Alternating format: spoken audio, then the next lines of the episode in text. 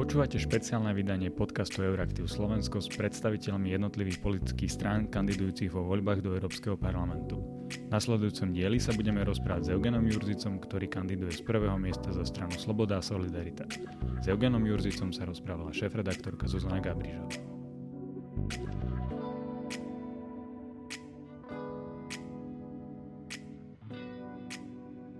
By som sa od eh, toho, čo vy nazývate hodnotový eh, kompas do, do Európskeho parlamentu v úvode, kde vlastne sa hlásite mm, k členstvu v Európskej únie a k Európskej únii ako takej.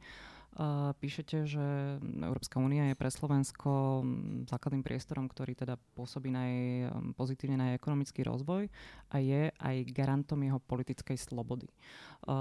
V akom zmysle je podľa vás EÚ garantom politickej slobody na Slovensku? Keby ste to vedeli špecifikovať. Vidíme aj z histórie dávnejšej, aj novšej, že v prípade že by v niektorých krajinách bola sloboda obmedzená, tak e, Únia vytvára tlak na elimináciu takýchto obmedzení a, a pomáha e, udržiavať slobodu e, teda v celej Európskej únii. Mm-hmm. Možno v tomto zmysle e, minulý rok na Slovensku e, sa Európska únia alebo Európske inštitúcie zaujímali o to, čo sa na Slovensku dialo. V súvislosti s vraždou Jana Kuciaka a Martiny Kušnírovej bolo tu viacero delegácií z Európskeho parlamentu počas, počas toho roka. Podľa vás toto, toto je želateľný nástroj, akým spôsobom sa európske inštitúcie angažujú v, v prípade takéhoto nepriaznivého vývoja v členských štátoch? Je to želateľný nástroj, ide o mieru, prípad Jana Kuciaka a Martiny Kušnírovej bol naozaj cez čiaru. Ukazoval, že si vlastnými silami nevieme pomôcť a preto ja hodnotím pozitívne, že Európska únia sa zaujímala o túto kauzu a tiež si myslím, že aj pre budúcnosť takéto situácie si budú vyžadovať zásah zvonku. To znamená tie situácie, ktoré si nevieme vyšetriť alebo vyriešiť sami. Uh-huh. Toto čiastočne súvisí aj s veľkou diskusiou, ktorá dnes v Európskej únii prebieha, síce ako môžeme v EU um, lepšie alebo vôbec základne garantovať dodržiavanie princípov právneho štátu a veľa sa debatuje o tom, akými spôsobmi to, to urobiť. Vy sa tomu venujete v, v tom hodnotovom kompase, kde píšete, že európske hodnoty, ktoré sú teda definované v zmluvách, je treba rešpektovať, ale čo zdôrazňujete, že k, ku všetkým členským štátom by sa malo pristupovať podľa rovnakého, rovnakého metra. Píšete, že kroky inštitúcií musia byť e, precízne a najmä objektívne odôvodnené a nemali by slúžiť na kritiku legitímnych politík, napríklad v oblasti, v oblasti migrácie. Toto sa podľa vás e, deje? Lebo toto je napríklad e, argument Viktora Orbána, že prečo tie kroky, ktoré Únia dnes voči Maďarsku robí, nie sú z jeho pohľadu legitimné. Oni to vždy v tej vonkajšej komunikácii spájajú s tým, že je to nejakým spôsobom pomsta za ich migračnú politiku. To neviem, či je to pomsta za migračnú politiku. Každopádne správa pani Sargentíniovej neobsahuje len informácie o tom, kde aj my si myslíme, že Maďarsko nepostupuje dobre. Maďarsko alebo Orbán naozaj riadí krajinu pomocou oligarchov a je to problém pre demokraciu a aj pre právny štát.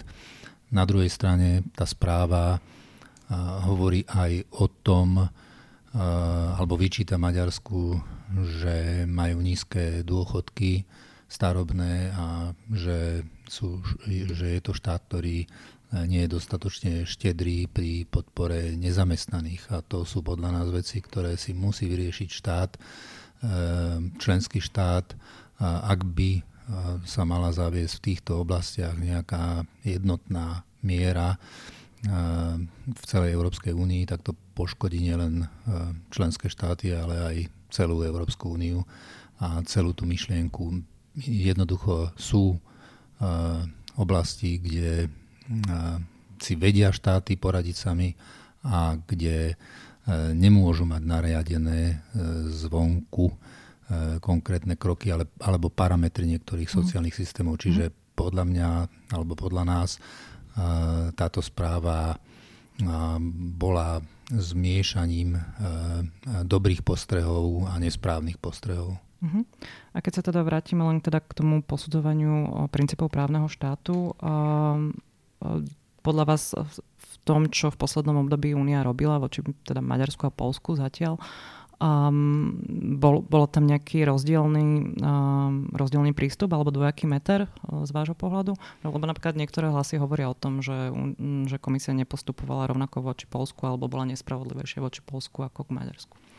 Mne to pripadalo tak, že Polsko bolo otvorenejšie, diskutovalo s Úniou a tiež sa podarilo mnohé veci vyriešiť. Uh, Maďarsko mi pripadalo tvrdohlavejšie a tak sa nečudujem, že, a, že boli urobené kroky e, typu e, pozastavenie členstva Orbánovej strany e, vo frakcii ľudovcov v Európskom parlamente. Mm-hmm. Vy, tiež píšete, že teda v takýchto prípadoch by sa malo rozhodovať na základe odborných a nezávislých analýz. Eh, znamená to, že by SAS bola pripravená podporiť niektoré tie návrhy, ktoré dnes na stole sú, ktoré presne hovoria o tom, že treba v prvom rade zabezpečiť rovné posudzovanie všetkých členských krajín na pravidelnej báze a mal by to robiť nejaký nezávislý panel zložený povedzme z bývalých ústavných sudcov alebo nejakých odborníkov na, na ústavné právo. Toto je niečo, čo by ste si vedeli predstaviť?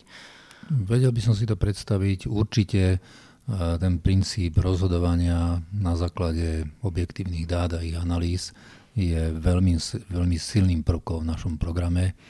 A, a áno, napríklad e, osobitne v oblasti, ktorú, tam, e, ktorú máme v manifeste popísanú, a to je postup voči krajinám, ktoré hospodária nezodpovedne, tak tamto máme do detajlov mm. popísané, aký by ten postup mal byť od, e, od slovnej intervencie až po stratu, cez stratu práv až e, po, po odstrihnutie hriešnikov od e, finančnej pomoci. Uh-huh. Áno, toto som si všimla, toto tam uh, naozaj máte. Uh, keď ste sa toho už dotkli, um, dnes aj v súvislosti opäť s tou debatou o právnom štáte je na stole návrh uh, ktorý hovorí o tom, že v prípade, že členský štát bude zlyhávať v týchto základných princípov právneho štátu, nezávislosti súdnictva a tak ďalej, malo by to, mm, alebo mala by existovať možnosť v nejakom zrýchlenejšom postupe zmraziť práve, práve vyplacanie európskych prostriedkov. Vy hovoríte, že teda toto by mala byť, alebo mohla byť jedna zo sankcií v prípade nedodržiavania rozpočtových pravidel. Viete si to predstaviť aj v tomto prípade? To znamená pri porušovaní princípov právneho štátu? Štátu?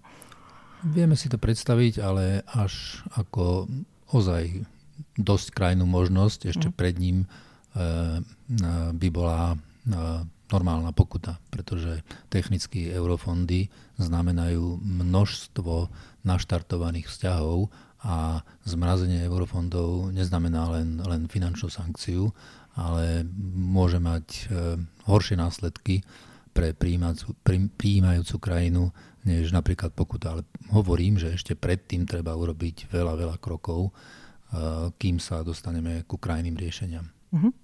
K eurofondom ako takým sa ešte e, vrátim, ale ešte by som mala dve také viac možno politické alebo súvisiace témy. E, prvým je e, otázka legitimity EÚ, ktorú, ktorej sa dotýkate jednak najmä aj v tom hodnotovom kompase, aj v tom manifeste. A hovoríte o nej aj v, v kontexte, keď hovoríte o subsidiarite, čo je princíp, ktorý teda je vám veľmi blízky a na ktorom by ste trvali v rámci fungovania EÚ, ale aj pri argumentácii o ohľadom toho, že prečo podľa vás Európska únia nepotrebuje vlastné zdroje rozpočtu. Píšete, že e, podľa vás, že národné vlády majú väčšiu demokratickú e, legitimitu a občanom musia pravidelne, pravidelne skladať účty. A takisto mm, píšete, že demokratická legitimita Európskej inštitúcie pochádza výlučne od členských štátov. Uh, ale toto, nemyslíte si, že toto tak nie celkom platí o Európskom parlamente, kam aj, kam aj kandidujete? Lebo poslancov Európskeho parlamentu priamo volia občania. To znamená, tá legitimita pochádza od nich. Áno, ale zatiaľ ich volia občania členských štátov, čiže naozaj tá kľúčová legitimita podľa nás pochádza od členských štátov a občanov e, z členských štátov. Dnes sa veľa diskutuje aj o Európskej prokurátore, čo je teda novovznikajúci orgán. Vy ste v, v manifeste slovenského eurorealizmu ešte v tej prvej verzii, ak si to teda správne pamätám, písali o tom, že možno Európsku prokuratúru až tak nepotrebujeme, ale stačí posilnenie právomoci, právomoci OLAFu. Dnes už hovoríte, že teda Európska prokuratúra je inštitúcia, ktorá teda je dobré, že vznikne a má, má svoju pridanú hodnotu, a, ale tej, píšete aj to, že je teda dôležité, že vzniká na báze posilnenej spolupráce, že to nie je, nie je tá účasť nie je na teraz, na teraz povinná. Um, to znamená, um, tam prišlo asi k nejakému posunu rozmýšľania o tej, o tej Európskej prokuratúre. Je to tak? Je to tak, že prišlo k posunu vo vývoji a následne k reakcii našej strany. A ukázalo sa, že Európsky prokurátor má, má podporu väčšiny členských krajín Európskej únie. Predtým to tak nebolo, teda mali sme predstavu zabezpečiť tie funkcie prokurátora cez OLAF, ale vzhľadom na to, že došlo k takémuto konsenzu, tak my podporujeme existenciu a, a právomoci Európskeho prokurátora. Uh-huh. Ako vnímate uh, ten spor, ktorý teraz ohľadom uh, tej prokuratúry existuje medzi európskymi inštitúciami a ktorý pravdepodobne aj spomalí vôbec proces jej vzniku? A síce, že Európsky parlament veľmi uh, silno podporuje na pozíciu šéfa tejto inštitúcie rumunskú kandidátku Lauru Kovešiovu, ešte členské krajiny ktoré teda rozhodovali pomerne menej transparentným spôsobom v porovnaní s Európskym parlamentom, pretlačujú francúzského kandidáta. Ako to vnímate, tento spor? Vnímame to tak, že sme na strane nominácie Laury Kevešiovej vzhľadom na to, že e, má skúsenosti z krajín, kde je korupcia naozaj intenzívna a navyše má za sebou veľké úspechy a to dokazuje, že je dobrá odborne aj morálne a škoda takýchto kandidátov strácať, čiže jednoznačne podporujeme ju. Uh-huh. Poďme sa teda trochu pozrieť na tie eurofondy, už sme, už sme sa ich trochu, trochu dotkli. Vy ako takú tézu s touto témou spojenú máte, že by eurofondy mali splňať princíp hodnoty za peniaze pre európskych občanov. Akým Prečo sa to podľa vás dnes e, necelkom deje a akým spôsobom to, to zabezpečiť?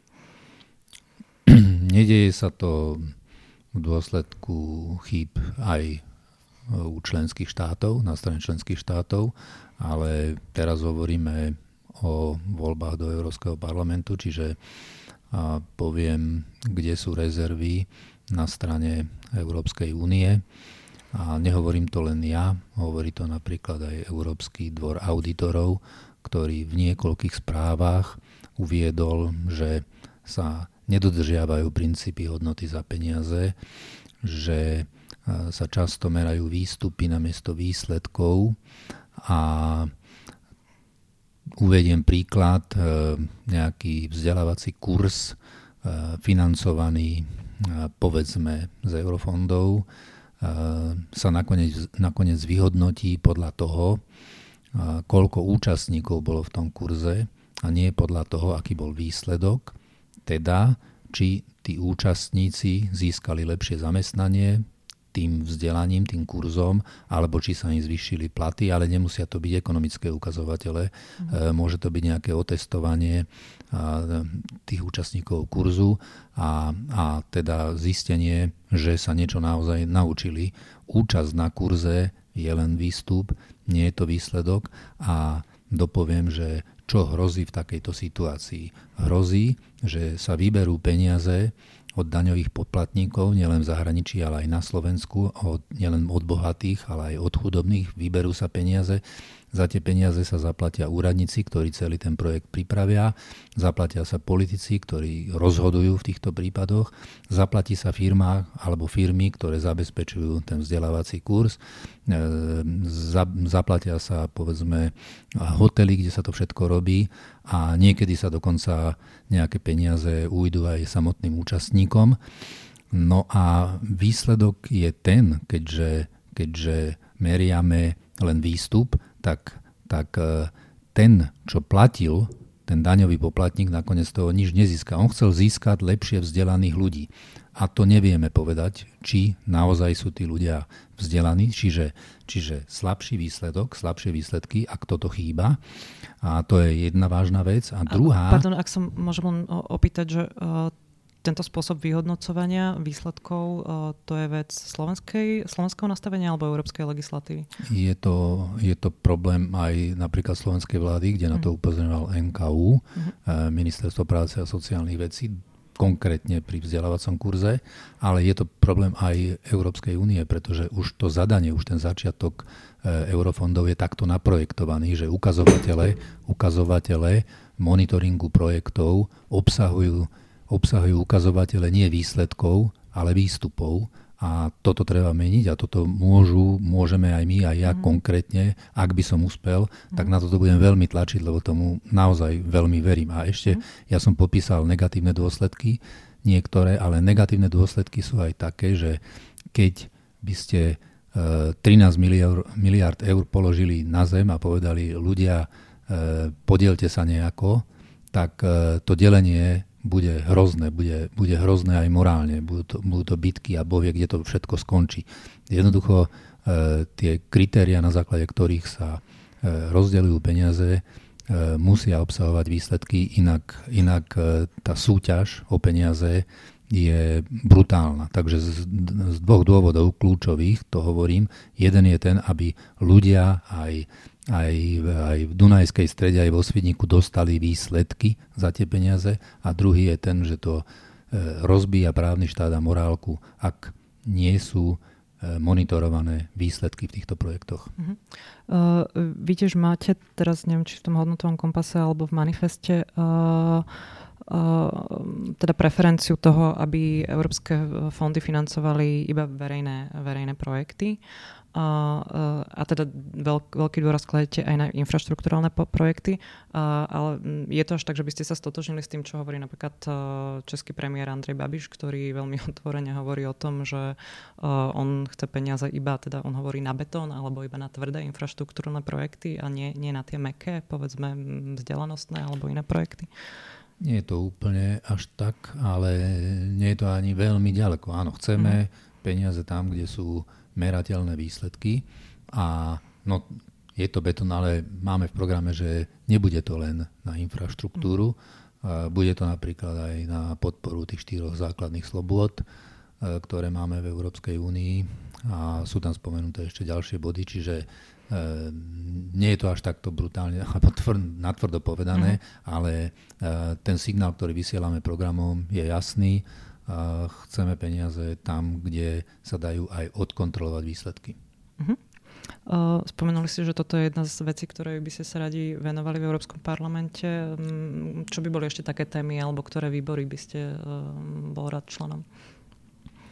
Toto by bol, o ktorom sme hovorili, to, to by bol jeden z tých dvoch rozpočtových uh-huh. výborov, KONT.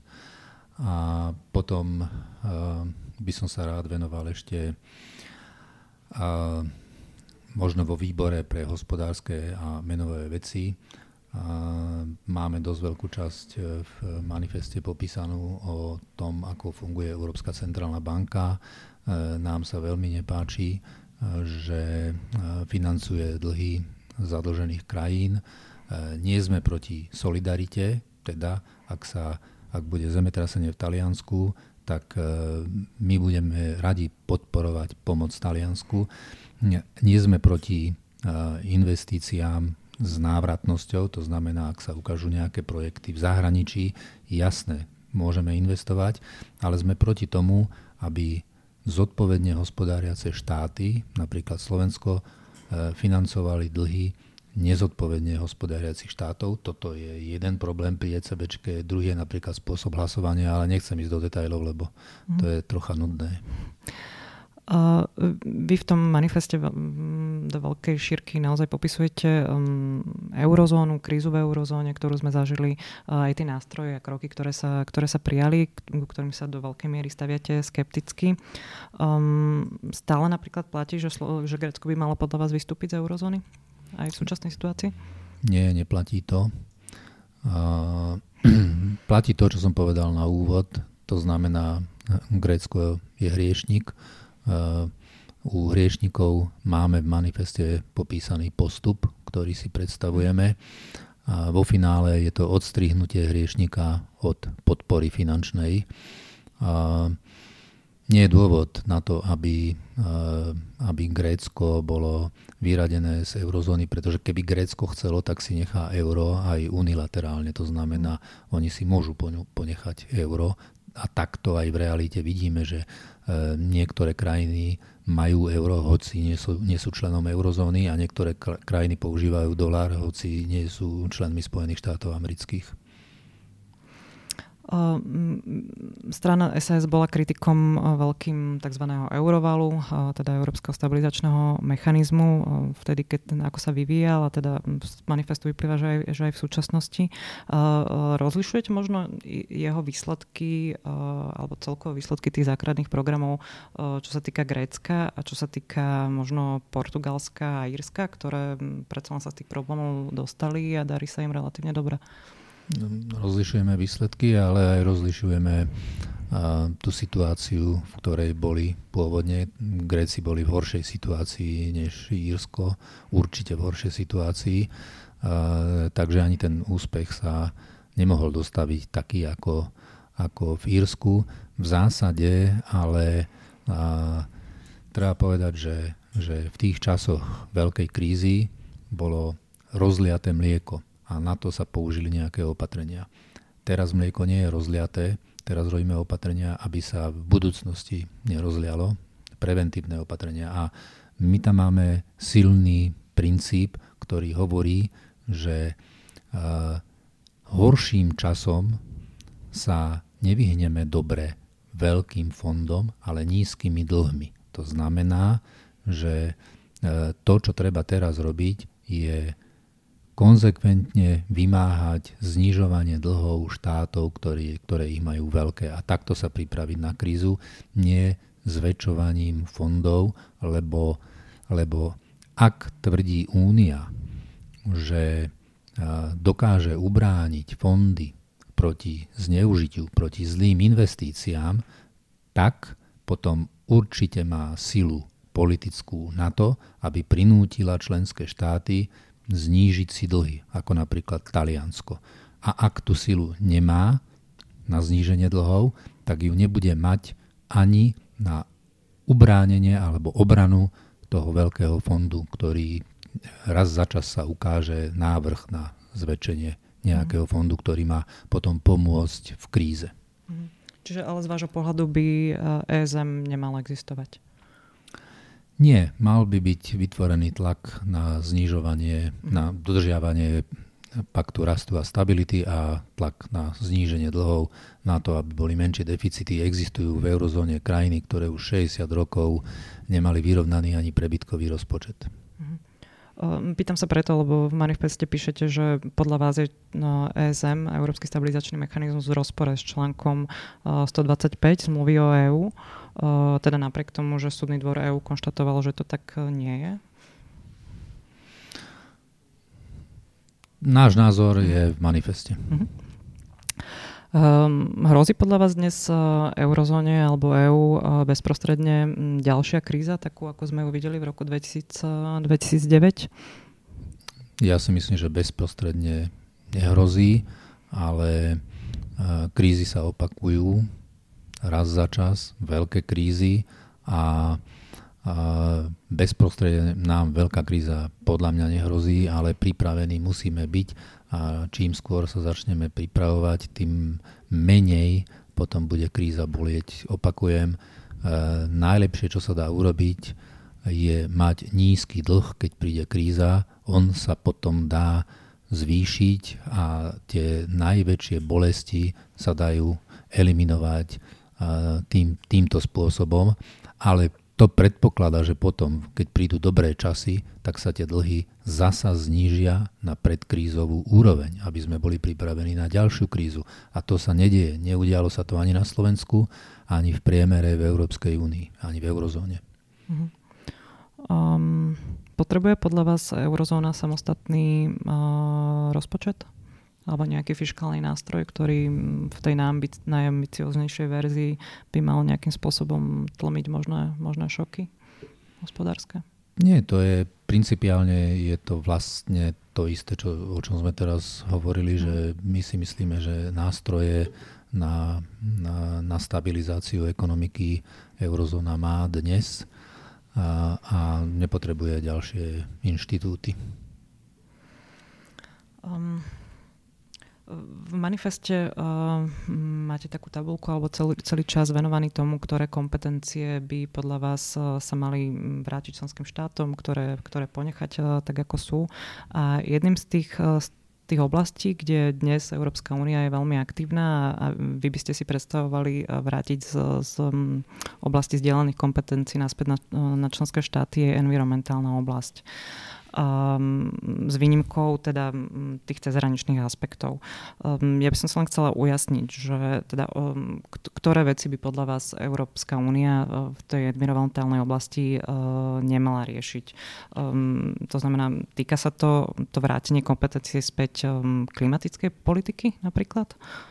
Európskej klimatickej nie, politiky? Týka sa to klimatická politika má cezhraničný aspekt. Mm. Tam ponechávame právomoci na Únii, uh-huh. ale sú lokálne problémy environmentálne, ktoré nemajú cezhraničný aspekt, ktoré si môže členský štát vyriešiť sám.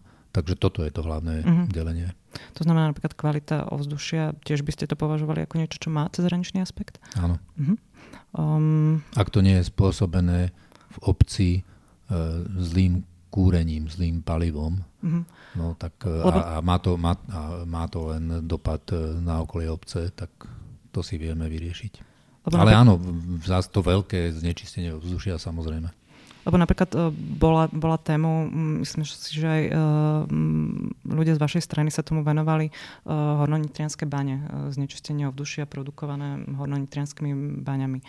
To znamená, toto je niečo, čo by mala Európska únia riešiť. Lebo ona teda vytvára tlak na ich, na ich um, zatvorenie, ale teda nie len z týchto dôvodov. Súčasne Európska únia ale stále podporuje využitie takýchto palív. takže si myslím, že toto je vec, ktorú vieme vyriešiť a aj vyriešime. Uh-huh. A napríklad odpadové hospodárstvo, to je tiež niečo, čo si vieme vyriešiť lokálne, nepotrebujeme na to európsku legislatívu? Toto je podľa mňa taká šedá zóna, e, čoraz viac e, to budeme vedieť riešiť. E, pravda je, že v minulosti eurofondy pomáhali, takže, takže je to taká šedá zóna. Mhm. Výrub lesov?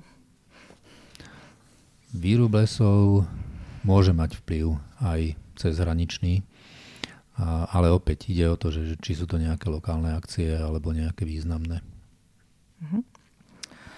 Um, veľkú tému uh, takmer každých volieb, uh, bez ohľadu na to, či um, da, ten post, ktorý sa v tých voľbách obsadzuje, má alebo nemá na to nejaký kompetenčný dosah, sú na Slovensku kultúrno-etické otázky. Bol to prípad aj prezidentských volieb, napriek tomu, že teda tá, tie právomoci tam boli obmedzené. U nás na Slovensku napríklad Národná rada prijala uznesenie, ktoré odmieta istambulský dohovor, hoci teda právna sila toho uznesenia je teda sporná. Strana SAS eh, hlasovala vo väčšine proti nemu. To znamená, vy si myslíte, že by Slovenská republika mala prijať istambulský dohovor? Alebo teda dokončiť jeho ratifikáciu? My sme hlasovali proti uzneseniu Národnej rady a je to aj môj názor. Uh-huh. Um, je to podľa vás, um, alebo teda ako by ste sa postavili k otázke, keby, um, a tá otázka je na stole, že či sa Európska únia ako taká má k tomu dohovoru pripojiť? Nemali by sme s tým problém. Ja, ja osobne by som s tým žiaden problém nemal. Uh-huh. Um, jedno z ďalších takých uh, veľkých tém, kto, ktorými aj Slovensko žilo s európskym presahom, bola bol problém, ktorý teda označujeme za dvojitú kvalitu, uh, kvalitu potravín. Um, ako vy vnímate tú európsku reakciu na, na tento problém? Je, je dostatočná alebo to hrozí nejakou prílišnou reguláciou trhu? O, povedal by som, že jedno aj druhé. Hrozí tam aj prílišná regulácia trhu. Nakoniec aj ten výsledok dnes je taký, e, že e, zrejme stiažovateľia niektorí nebudú spokojní.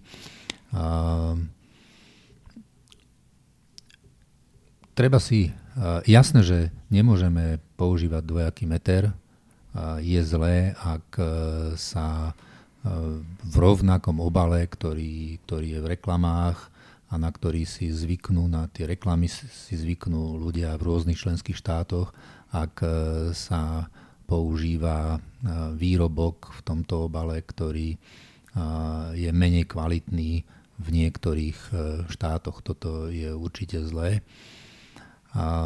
Ale zasa na druhej strane musíme brať do úvahy aj to, že naozaj v niektorých štátoch ľudia, spotrebiteľ má iné preferencie a naozaj si žiada na iný, nie menej kvalitný, ale rovnako kvality, kvalitný, možno kvalitnejší výrobok iného zloženia. A toto by sme tiež nemali ignorovať v celej tej problematike. Uh-huh. Um, ďalšou takou veľkou témou, ktorá bude témou do budúcnosti, je, um, sú isté návrhy aby Európska únia prešla z rozhodovania jednomyselnosť jednomyselného rozhodovania na rozhodovanie kvalifikovanou väčšinou.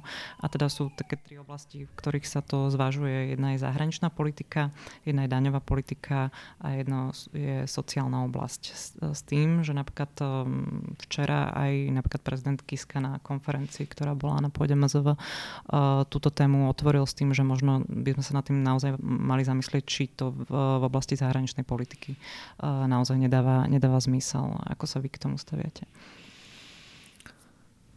Už dnes je to tak, že niekde členské krajiny majú právo veta a niekde sa rozhoduje kvalifikovanou väčšinou. To znamená, že členské krajiny právo veta nemajú. Zásadne sme proti, proti tomu, aby sa rozhodovalo kvalifikovanou väčšinou v daňovej oblasti. Považujeme to za niečo, čo by spomalilo rast e, nových členských krajín, vrátane Slovenska. A tie krajiny, ktoré sú dnes bohaté, tak e, e, bohatli so systémom, ktorý bol oveľa jednoduchší a aj to daňové zaťaženie bolo nižšie. A tiež je pravda, že daňové systémy medzi sebou súťažia a Napríklad Estonsko má taký daňový systém, ktorý im umožňuje priťahovať investície, aj znižovať dlh. E, je to veľmi uznávaný daňový systém. E, čiže urobiť nejaký priemer medzi estonským a francúzským daňovým systémom by bola škoda aj pre Európsku úniu, takže tam určite nesúhlasíme. Nesúhlasíme ani v sociálnej oblasti pretože niektoré štáty na to majú a niektoré nemajú. V zahraničnej politike podľa môjho názoru sú, tá sa dá rozdeliť. Sú tam oblasti, kde by sme mali rozhodovať, kde by, kde by právo veta malo svoj priestor aj, kvalif- aj rozhodnutie kvalifikovanou väčšinou. Uh-huh. Ak sa ešte vrátim k tej daňovej oblasti, dnes mnoho z iniciatív aj v tejto oblasti na európskej úrovni je, je zablokovaných práve, práve kvôli tomu. Um, ako sa, sa stavia napríklad k, k daní z finančných transakcií? Tam Slovensko istým spôsobom prejavilo ochotu sa toho zúčastniť, len nejak sa to stále nedotiahlo? V tej diskusii o rôznych daniach sú tak, ako keď sme hovorili o správe uh, pani Sargentiniovej, tak aj v diskusii o daniach uh, sa často zmiešavajú dva problémy a je to škoda väčšinou ten návrh, ktorý prichádza z Európskej únie, je zaviesť nejakú daň a jej príjmy a, výnosy z tej dane majú byť príjmom rozpočtu Európskej únie. A, a my tiež hovoríme, že na Slovensku niektoré dane sú škodlivejšie a niektoré sú menej škodlivé a vieme si predstaviť dôraz klásť e, na nepriame dane a tak, aby to bolo rozpočtovo neutrálne, znížiť dane, ktoré zaťažujú prácu. A toto si vieme predstaviť, čiže to je jedna rovina diskusie o tom, o tom e, či takáto daň môže fungovať a druhá rovina, kam pôjdu výnosy z tejto dane. A my hovoríme v tej druhej rovine, že nechceme nové dane, E, ktoré by sa stávali príjmom rozpočtu Európskej únie. Chceme to financovanie zachovať, ako je e, urobené teraz. A daň z finančných transakcií e, špeciálne o tomto treba povedať, že ona v minulosti zatiaľ neukázala takú úspešnosť, na základe ktorej by sme ju presazovali napríklad na Slovensku. Mhm. Ukázala dosť veľa rizik. Ešte sa uvažuje o spoločnom základe, spoločnom daňovom základe daní správnických osôb. To je niečo, čo Áno, ne, takisto nechceme, mm. nechceme uh, harmonizáciu v tomto mm-hmm. smere. Mm-hmm. Um, a sú le- legitimné politiky a opatrenia, ktoré smerujú k um, boju s daňovými únikmi, to znamená vytváranie zoznamu daňových rajov, nespolupracujúcich jurisdikcií, politiky v tejto oblasti? Áno, určite daňové úniky samozrejme považujeme za niečo, čo je hrozné. A hrozné z hľadiska morálneho, ale aj hrozné z hľadiska ekonomického, pretože je dobré, keď e, v ekonomike subjekty súťažia tým, že ponúkajú lepšie produkty a lacnejšie a nie tým, že neplatia dane. Čiže e, určite sme proti tomu, aby firmy, ktoré podnikajú na Slovensku, platili dane alebo neplatili dane v daňových rajoch a e, tam si Slovensko nevie pomôcť, tam treba spoluprácu medzinárodnú a, a teda aj Európskej únie. Uh-huh.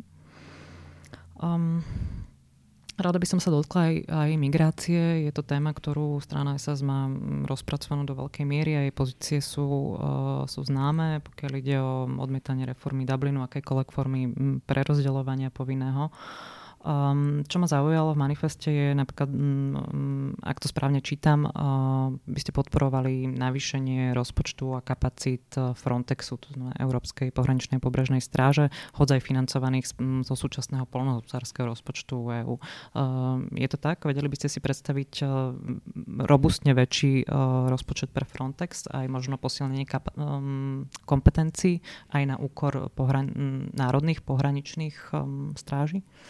Je to tak, že sme za spoločnú ochranu hraníc. To je niečo, čo si nemôžu členské štáty e, urobiť samé. E, tam je legitimný zásah e, Európskej únie a, a teda sme aj za to, aby sa zvýšil rozpočet a sme aj napríklad za to, aby sa peniaze na to našli z niektorých iných programov, a konkrétne u spoločnej polnohospodárskej politiky ehm, máme e, predstavu, že postupne e, sa rozpočet na ňu bude znižovať až k nule, aj preto, aby neboli slovenskí polnohospodári diskriminovaní.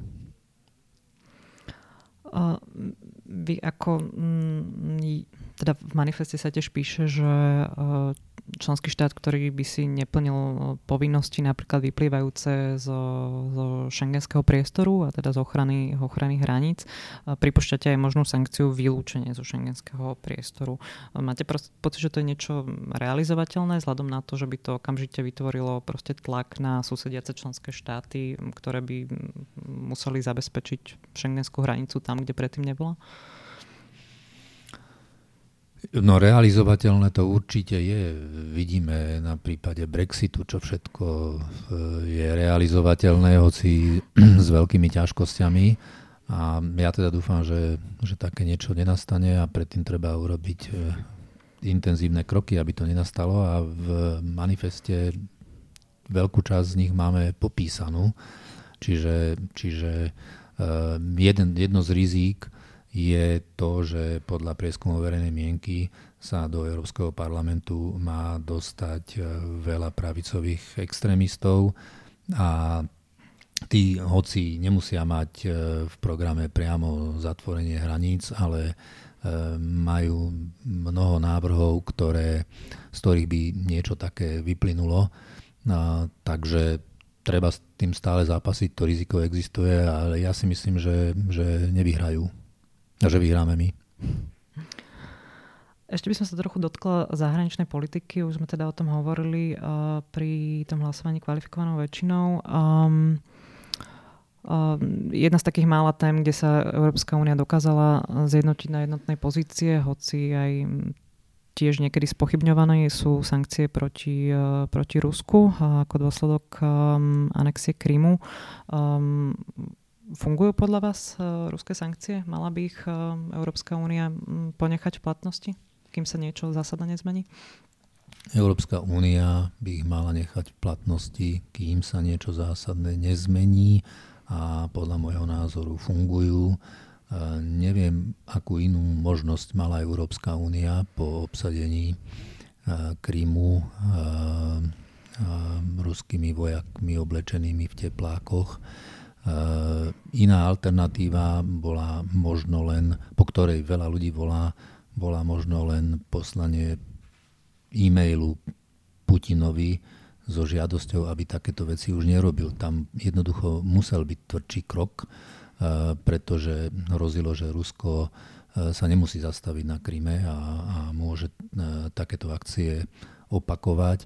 Ja si myslím, že že e, tie sankcie zabrali a ekonomické sankcie dosť často zaberajú, na rozdiel od toho, čo hovorí e, veľa najmä e, vláde blízkych ľudí a, a niektorých ministrov.